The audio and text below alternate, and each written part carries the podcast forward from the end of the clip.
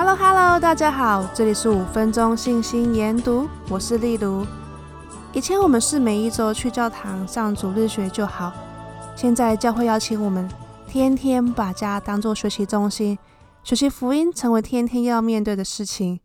所以你感到沉重吗？还是觉得享受呢？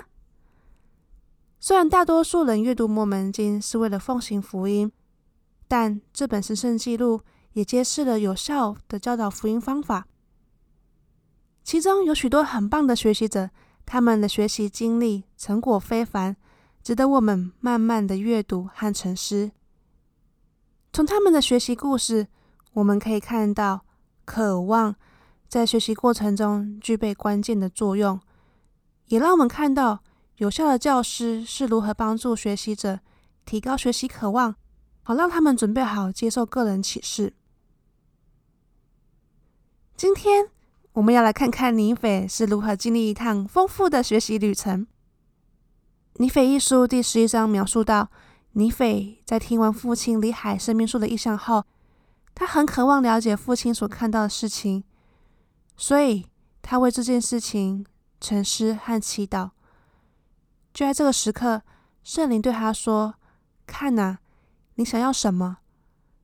尼斐一书第十一章第二节。圣灵的这个问题是有目的的，因为这个问题能够帮助尼斐在回答之前，先在头脑中整理自己的渴望。渴望正是学习过程中的一个关键，这是尼斐获得个人启示的重要准备。果然，如尼斐所愿，当按照圣灵的指示看过去时，他就看到了一棵树，和他父亲所看到那棵树一模一样。此时，尼斐如偿所愿，他应该感到满足了吧？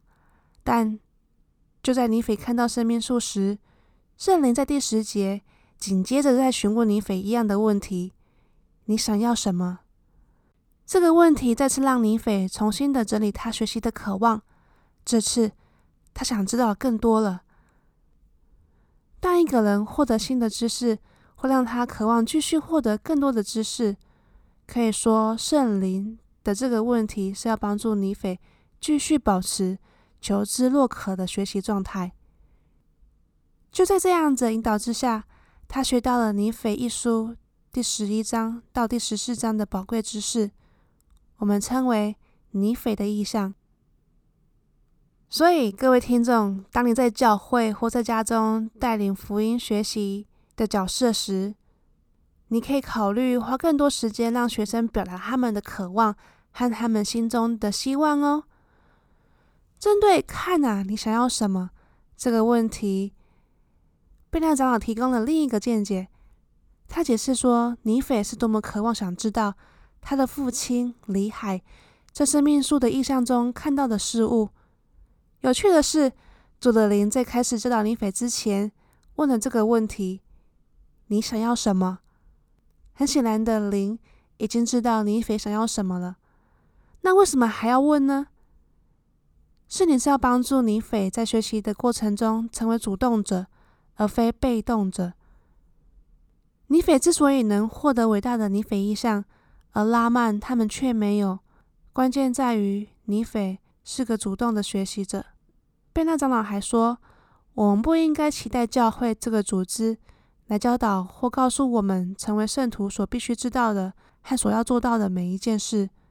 相反的，我们每一个人都有责任要主动学习我们应该学习的事，奉行我们知道应当过的生活，成为夫子要我们成为的人。所以，各位听众，你今天准备好成为主动学习的人吗？期待圣灵对你低语说：“你要什么？”有任何想法都欢迎到 IG 跟我们分享哦，也别忘了订阅，所以你不会错过来自五分钟信心研读的任何讯息。谢谢收听，我们下礼拜一见喽。我自己培养渴望的方法是好奇，我好奇你所经历的，所以我会去问，我会去读，我会去想要了解它更多更多。好奇给我渴望。会使我去试试看，找寻更多的答案。